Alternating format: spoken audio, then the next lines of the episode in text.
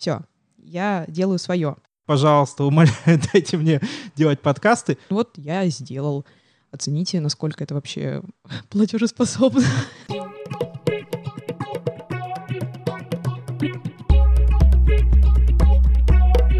Всем привет! Это подкаст The Creators. Это подкаст про новые креативные индустрии и тех, кто в них работает. В этом подкасте мы обсуждаем все самые классные креативные практики вместе с теми людьми, которые эти практики создавали и которые этими практиками пользуются. Наши гости — это супер классные маркетологи, креативные директоры, иммерсивные маркетологи, СММщики. В общем, все, вся эта... Все непонятные слова. Да, вся эта плеяда из людей новых профессий, которые появились за последние 10 лет, вот мы их к себе приглашаем и узнаем, что они все-таки делают. Ну и, собственно, мы тоже сами из креативных индустрий. Меня зовут Аня Ягода, я работаю креативным директором.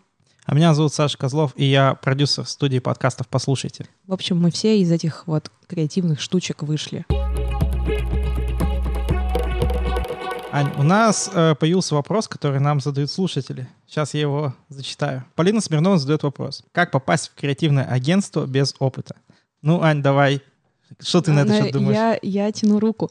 Короче, мне кажется, что когда у нас есть социальные сети, мы можем а, не делать по привычному, как мы раньше делали. То есть мы сначала такие, у нас нет опыта, мы куда-то идем, там набираемся опыта и такие, ну вот теперь я умею. А когда у нас есть соцсети, мы можем вообще пробовать все, что угодно, особенно когда это касается создания текстов, создания картинок, создания чего бы то ни было угодно. Оказаться в креативных индустриях без опыта очень просто. Ты просто начинаешь что-то делать, что тебе интересно, то есть, ну, допустим, писать тексты, и ты сам набиваешь руку, и так получаешь опыт свой самостоятельно.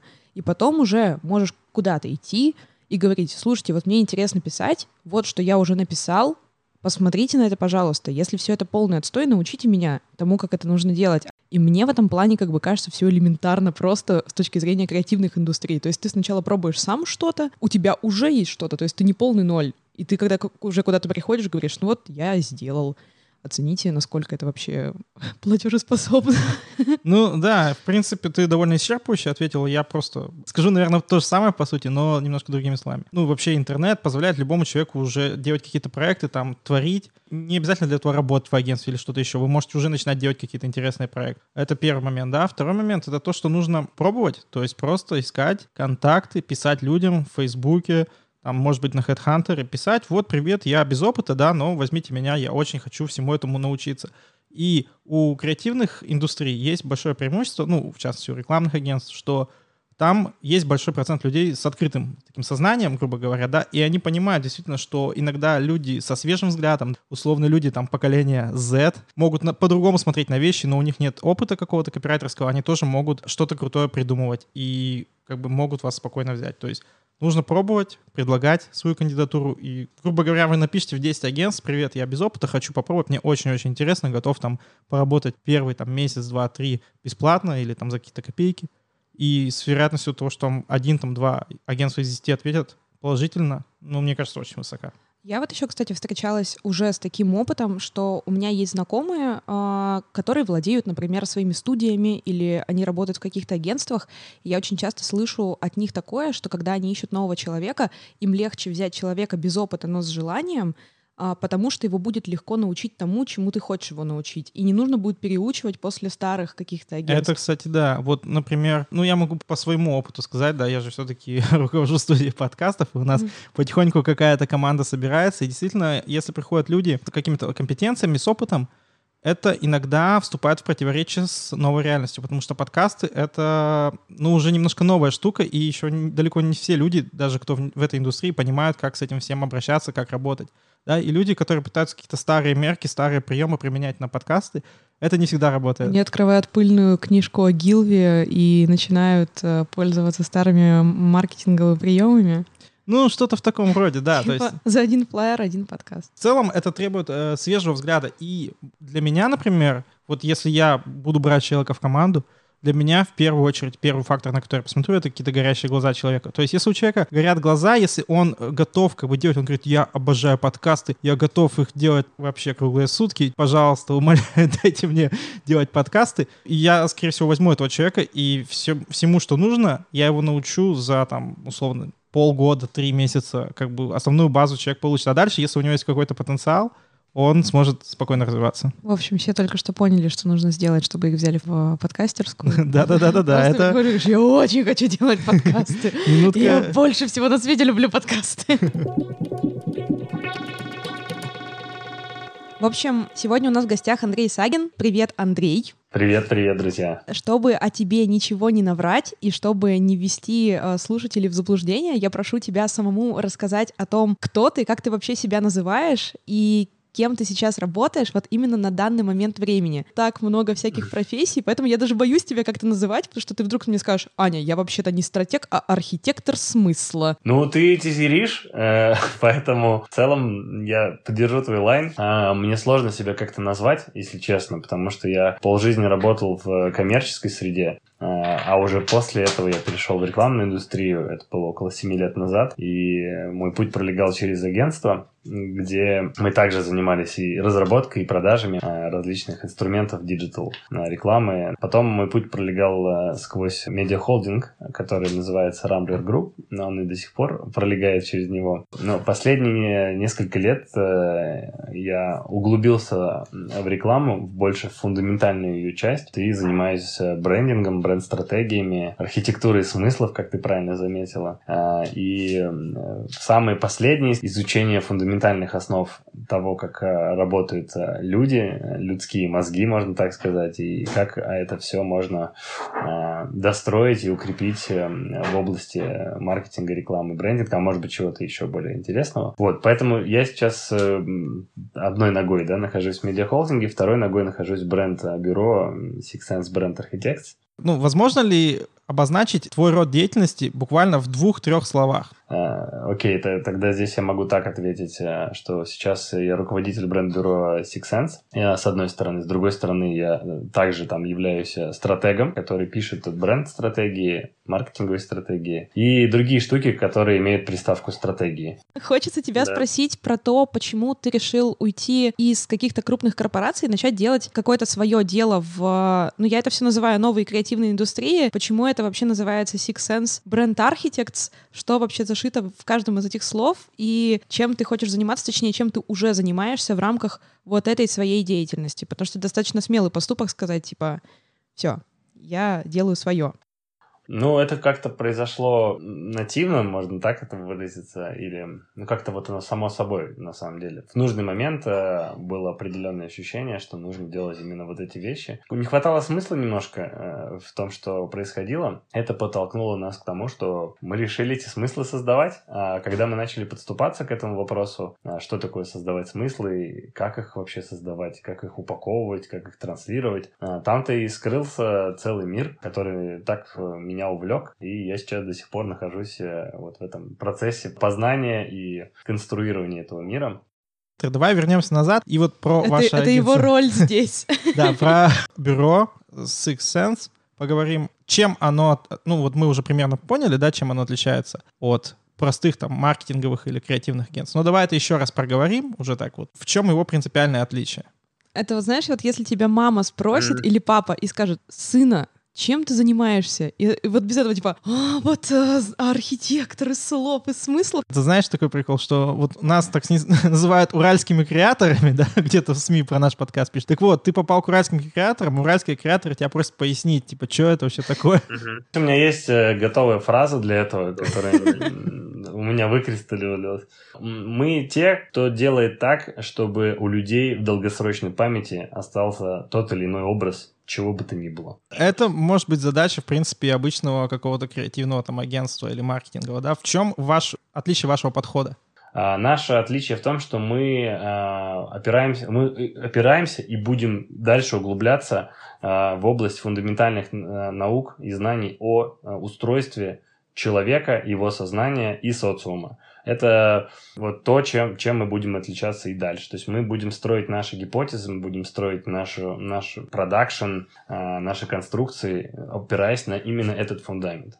Я просто скажу честно, что это было и в моей практике тоже. И я понимаю, о чем говорит сейчас Андрей, потому что я, наверное, ну ладно, не, даже не по молодости, это было относительно недавно, выдумывала какие-то концепции просто по наитию. То есть я такая, ну, наверное, это понравится. И просто как бы я опиралась на какие-то чувственные ощущения, а сра... иногда это срабатывало, иногда это не срабатывало. И я такая, как это работает, я не знаю. То есть я такая себе представляю, что что-то, что я придумала, привлечет внимание людей, там, будь то реклама или слоган или текст. И и это всегда была такая небольшая игра, там типа либо выйдет, либо нет. И я уже давно чувствовала, что в рекламной и креативной индустрии не хватает прям аналитики, не только которые будут, знаешь, там типа выгружаться с Фейсбука, и вы такие, ну, замечательно, мы создаем рекламу для женщин 35 лет, которые а, любят, там, я не знаю, экологию. И мне всегда казалось, что этого мало, и ну, еще мое ощущение подкрепило то, что я вот училась, начала учиться в институте гештальта, и я поняла, что вообще невозможно что-то продавать,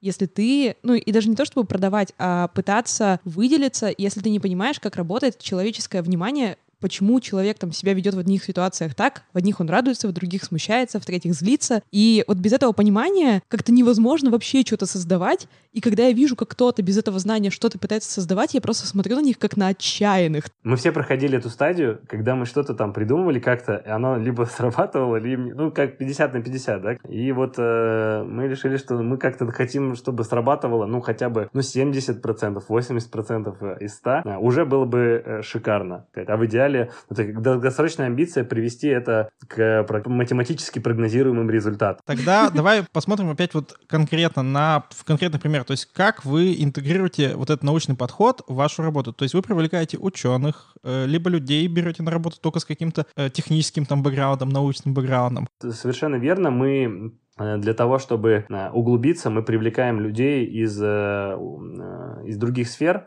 междисциплинарные у нас такие команды собираются. У нас есть, вот, например, для архитектуры смыслов у нас есть э, человек, в общем, человек, который посвятил жизнь социологии, политологии и истории. Вот, он необходим нам для того, чтобы делать э, глубинные срезы э, целевой аудитории с точки зрения происхождения их культуры, почему они такими стали, как они сейчас, что у них есть сейчас. Э, мы в дальнейшем еще планируем туда добавлять различные срезы анализов, например, семантический анализ. Почему вот на Урале есть свои слова, которых нету, например, там, в нашем регионе, или почему тембр речи различается в разных регионах России. Это все тоже имеет под собой определенный ну, такую научную историю. И мы для того, чтобы разработать какую-нибудь, например, бренд-платформу, мы э, привлекаем таких людей для того, чтобы нам сделали фундамент, на котором дальше мы уже начинаем придумывать смыслы для той целевой аудитории и задач, которые нам поставлены. Мы пытаемся находить таких людей, которые в чем-то очень глубоко разбираются в науке, и с помощью определенных переходных таких вот мостиков знаний перекладывать это на нашу работу. А со звуком тоже, если мы разберем, э, как устроено восприятие э, человеческим ухом музыки, ну не ухом, а мозгом а музыки, то мы увидим тоже математические разные классные приколы. Э, вам кажется, что музыка веселее и бодрее или агрессивнее, если она выше, чем ваш пульс. А, да, по, по, по BPM. Если она ниже, то вам кажется это ну, либо грустно, либо расслабленный, в зависимости от тех звуков, которые там добавлены, да, на основную, на, нанизаны на основную вот эту линию а, музыкальную. А звуки у вас ассоциируются с образами. То есть звук скрипки, да, из-за того, что часто его ставили где-то там в грустные моменты, это все раскладывается на составные части, и мы, может быть, когда-нибудь издадим какую-нибудь свою там методологию, которую как-то с помпой выпустим в рынок, я надеюсь. Но пока мы находимся на стадии там, глубинного изучения, мы многие из этих вещей уже встраиваем в нашу работу, и уже есть успехи. Вот. Но нам еще предстоит долгий путь. Мы, то есть мы, мы не гранды, которые работают на рынке там 20 лет, мне еще хотелось сказать, что, мне кажется, теперь отныне нам нужно ввести в подкасте рубрику «Математические приколы», потому что они очень часто встречаются в креативных практиках, именно эти математические приколы. Гораздо чаще, чем мы, мне кажется, подозреваем сами. Перечислим архитекторов, которые у вас есть. Архитектор смыслов, архитектор чувств и какие еще? Есть еще архитектор коммуникаций, человек, который понимает, а, когда вот мы закончили с чувствами, мы облекли в оболочку смысл, а, мы должны дальше понять, как эти смыслы транслировать. То есть э, через какие каналы у нас там телевизор, это будет радио, интернет. Может быть, мы будем на улице людей обнимать. То есть мы дальше должны проработать ту цепочку коммуникации, те каналы, через которые мы эти смыслы начнем транслировать. Ну, сама по себе уже достаточно непростая задачка, если мы говорим о каких-то комплексных да, запросах, когда вот все нужно продумать. И после того, как мы определили каналы, и архитектор коммуникации наш отработал, и говорит, вот сюда, вот такой последовательности, вот с такой частотой транслируйте, пожалуйста, смыслы. И теперь мы знаем, что мы транслируем в какой-то оболочке, где мы это будем делать, и наступает главный последний момент, это как это реализовать. Там уже идут архитекторы информации, архитекторы контента, которые распределяются там на очень разное количество этих архитекторов. Кто-то может делать видео, да, это надо уметь построить видео так, чтобы сценаристика этого видео цепляла ваше внимание и вела его до конца, чтобы люди досмотрели. А, да, там, если мы говорим про визуальные статические какие-то графики, то, ну, которые в каких-то каналах используются, типа Инстаграм, там, да, или баннеры рекламные, неважно, то там свой архитектор, который тоже должен скомпонировать так образ, скомпонировать всю эту картинку так, чтобы человек за нее глазом зацепился, его внимание было привлечено. Звуковая история точно так же. Мы определили, например, общую какую-то философию, когда архитектором чувством говорит, ну вот наш бренд, он будет, или продукт, звучать будет так, и голос у него еще такой будет, вот с такой тональностью, характер, ну там мы под характер это подгоняем. То дальше мы уже отдаем это тем архитекторам контента, да, архитекторам звукового контента, который, которые могут написать тебе трек твоего бренда, а, ни, ничем не хуже, чем треки топовых звезд и так далее. То есть там этих контакт, архитекторов контента, не говоря уже, я забыл, конечно, сказать про архитекторов э, слов, э, да, которые должны облекать это все вот э, в какие-то поэмы, статьи и любой текстовый контент. Это тоже искусство. И, и ты можешь реплицировать это все, да, если ты не архитектор, ты можешь просто писать по заданному тебе ТЗ. Архитектор — это тот, который может создать ту конструкцию, сценарий, просчитав его так, чтобы человека довести из точки А в точку Б, не потеряв его внимание. В центре всей этой нашей прекрасной истории находится человеческое внимание, за которое мы боремся. Если, ну, то есть это как бы генеральная такая, как можем сказать, грааль или какая-то ценность, за которой мы гонимся, а, потому что все, что я объяснил сейчас, все, что я рассказал, не имеет никакого смысла, если человек не, не видел тебя, да, то есть не, ты не находился в поле его внимания, не проник туда. Все, ты, я сижу в телефоне, идет ролик, я не помню, не знаю, не слышу, что там говорится. Все мы вот это труды этих количества людей, они идут э, на смарку. Поэтому мы боремся за это, а чтобы бороться за это более эффективно и успешно, нужно углубляться в фундаментальные науки, нужно понимать, э, как устроено человеческое ухо, как устроен человеческий глаз. Для начала хотя бы, да, чтобы понять, а на какие триггеры реагирует э, глаз, чтобы именно конкретно твою информацию добавить в поле внимания человека. Оно ограничено,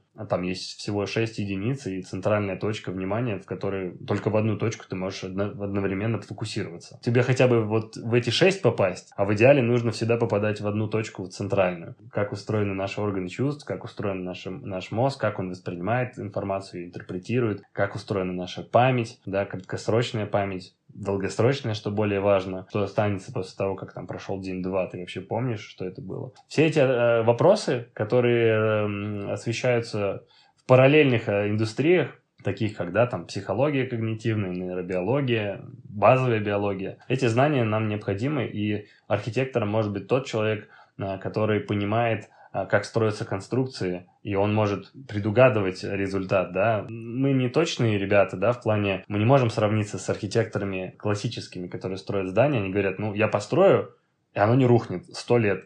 Потому что в основе моей работы лежит физика, геодезия, а, да, там сопротивление материалов и множество других наук, которые любой архитектор должен знать. Иначе он не получит эту должность, он не может считаться архитектором. В нашей индустрии мы хотим сделать именно такой стандарт. То есть его сейчас нет, но мы хотим к нему привести. Мы должны говорить о том, что архитекторы брендов, они, чтобы быть архитектором брендов или быть архитектором чувств или смыслов, ты должен знать определенный фундаментальный базис, без которого ты не можешь строить конструкции надежные, которые могут приводить к результату. У архитекторов смысла это своя, своя направленность, это культура, это история, социология, это многие, ну, многие науки, которые отвечают на вопрос, а в каком поле смыслов и образов варится та или иная целевая аудитория, на которую этот архитектор работает. С чувствами то же самое, да, везде нужна, как бы, везде нужны свои знания фундаментальные, э, без которых ты просто считаешься ну, работником рекламной индустрии, может быть, или там маркетологом. Про кейсы вопрос. Вот вы уже два года работаете. Мог бы ты рассказать нам какой-то кейс или несколько кейсов, которые бы иллюстрировали эффективность вашего подхода, да, как он работает, вот чтобы, опять же, чуть более конкретно это разобрать? Э, могу привести один из там первых самых, с чего там как-то все начиналось. Это э, у нас есть спортивная школа, э, одна очень такая популярная, которая занимается тем, что обучает людей бегу, плаванию, лыжному спорту. Это был один из самых таких первых кейсов, когда мы еще только щупали всю эту историю. И к нам обратился собственник этой компании и сказал о том, что он не, не до конца понимает, что ему делать с его созвездием брендов вот разных этих школ, которые вроде бы даже объединены были какой-то такой единым брендом общим. И мы, когда изучали э, то, какие люди приходят в эту школу, вообще, что люди ищут, почему они начинают заниматься бегом. Ну, в моем понимании бег это вообще неинтересно. Там я с, еще со школьной физры его ненавидел. Э, почему люди приходят и занимаются бегом? И мы изучали э, очень много разной информации. В данном случае мы пришли к выводу о том, что людей-то в, в целом э, интересует не бег, да, и э, людей интересует решение других вопросов, которые находятся немножко на более высоком уровне, а люди не понимают, там, как э, им жить и как изменить свою жизнь. Они там попали в какие-то определенные циклические проблемы, они не видят туда, куда им нужно двигаться и так далее, и так далее, и так далее. Именно из-за этого мы увидели, исследуя а, рынок, в том числе и инфобиза, мы увидели, что у людей именно запросы болевые, они, они не, про, не про спорт, не про то, как я хочу научиться бегу, но они в него потихонечку заземляются. Да? Часть из людей, которые почему-то выбрали его, они э, выбирают школу бега, они, например, идти на Тони Робинса, слушать э, мотивационный какой-то спич. И мы перестроили в итоге смысловую подоснову того, что они делают, делают, на то, что люди на самом деле не, не ищут бег, они ищут изменений в своей жизни. Вот. И на этом мы построили новое поле смысла, в котором и дальше поместили э, все существующие бренды, немножечко меняя их направленность и посыл. Во-первых, мы воронку начали другую э, брать, то есть мы начали заходить к людям, которые еще не определились, что они хотят бегать. Они вообще только ищут э, там, симптомы или вопросы, как, как решать те или иные проблемы, не связанные со спортом. И этих людей гораздо больше. И мы начали им формировать и, собственно говоря, предложение другое. Мы говорим, ты можешь э, ждать э, когда изменения сами придут в твою жизнь. Но чаще всего такие изменения, они не классные. Но мы тебе предлагаем поменять игру и самому инициировать изменения. А когда ты их сам инициируешь, они происходят уже по твоей воле, и ты получаешь определенные, и, может быть, иллюзию, а может быть и действительно управление тем, что происходит в твоей жизни. У них была концепция обучения через достижение цели, когда ты приходишь, тебе говорят, ты вот две недели входи на наши тренировки, пробежишь полумарафон, если будешь все соблюдать. Мы говорим, ребят, людям нужно помогать определить цель, и после этого у них простраивается путь. Ну, у вас по факту там физиологические тренировки, у вас полунаучный или научный даже метод достижения. Это гораздо круче, чем ходить на коучинговые сессии на стадион. Непонятно, как это происходит дальше. То есть у вас и фундаментально есть тут, и у вас есть потенциал для того, чтобы людям давать ответы на вопрос, как изменить свою жизнь. Заходите немножечко выше, приходите вот в какой-то определенный бренд, который мы выбрали, как бренд-привратник, который вам определяет, а, ребят, ну, то есть вам, может, лучше не бегать, у вас там с ногами что-то не то, лучше вам туда. Смысловую подоснову вшивая, мы меняем меняем и коммуникацию бренда, его окрас, его позиционирование. Вот таким образом получаем, получаем другой бренд совершенно, не спортивный бренд, не бренд спортивных занятий, а бренд, который решает э, довольно серьезные проблемы человека, и из тех отзывов, которые мы видели э, от людей, они благодарят в основном не за то, что они научились бегать, а за то, что их жизнь изменилась. Они стали лучше спать, у них появились новые друзья, они как-то начали продуктивнее работать и так далее, и так далее, и так далее. Все эти отзывы почему-то были направлены не на спорт. Так, изменяя смысловую архитектуру компании, именно то, на что она направлена и что она предлагает, мы изменяли, ну, по сути, ее вектор. Таким образом, получалось, что и аудитории больше приходило и так далее, и так далее.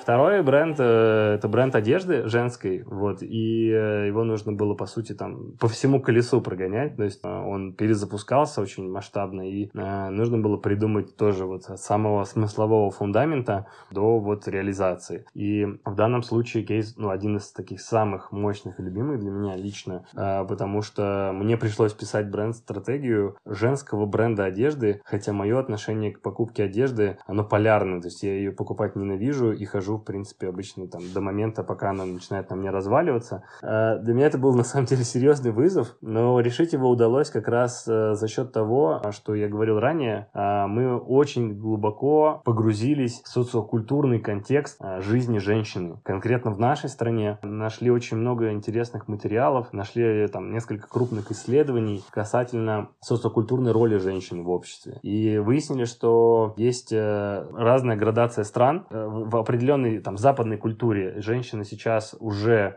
имеет образ там независимой, сильной, да, принимающей решения за себя и не обязанной там подчиняться определенному патриархальному там архаичному складу общества. Ну и, собственно, у нее уходят э, образы домохозяйки обязательные, да, там воспитательницы детей, стандарты красоты и так далее, и так далее. Но это и только ряд стран, да, которые относятся там к Америке, к, к Западной Европе и так далее. Есть страны, где с этим все по-другому, да, это вот там восточные направления, там образ и культурный, культурный образ и роль женщины совершенно другая. А Россия, как это неожиданно, попала в число стран дуалисток, так называемых. В них входит Мексика, Бразилия и Россия. Это страны, в которых, с одной стороны, влияние западной культуры привлекло, привнесло то, что женщина может быть независимой, она может зарабатывать, она может быть бизнес-вумен, деловой, вести свою собственную жизнь. А, но с другой стороны, вот те предыдущие роли, образы и навяз, они они не исчезли. И получается дуальность. То есть ты, с одной стороны, в нашей стране, как женщина, должна быть красивой, успешной, зарабатывающей женщиной и так далее, и так далее. Но с другой стороны,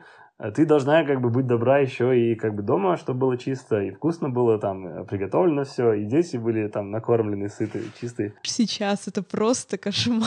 Но ну, ты продолжай. Когда это мы все изучали, я прям прочувствовал и проживал вообще. Ну, то есть мне было сложно это осознать до конца, потому что я живу, у меня волос нету, я как бы мало трачу времени на, на сборы, мне не нужно краситься и так далее, и так далее. То есть для меня это как бы полярная ситуация, и э, я погружался и думаю, блин, ну, это, это ужасно вообще. То есть, как бы ты, то есть, это нечестно. То есть, все умножилось. Типа, вы теперь должны все сделать в два раза больше, вот, и везде пытаться успеть. Мы, в общем, мы пришли к выводу о, том, что чем больше от тебя требует общество, чем больше у тебя ролей навязанных тебе, то есть, ну, тебе нужно и тут, и тут, и тут, везде, тем больше это порождает неуверенность в себе. Ну, то есть, э, женщины не уверены в себе внутри, именно потому, что от них многого требуют. Поэтому, в принципе, сразу достаточно быстро смогли э, прийти к смысловому полю мы выбрали цель определенную для этого бренда, которая гласила о том, что а, нужно позволить женщине хотя бы одеждой помочь сделать так, чтобы она была увереннее в себе, то есть облегчить где-то с одной стороны ее а, вот эту мульти, мультиобразность, да, то есть я сейчас, а, я утром там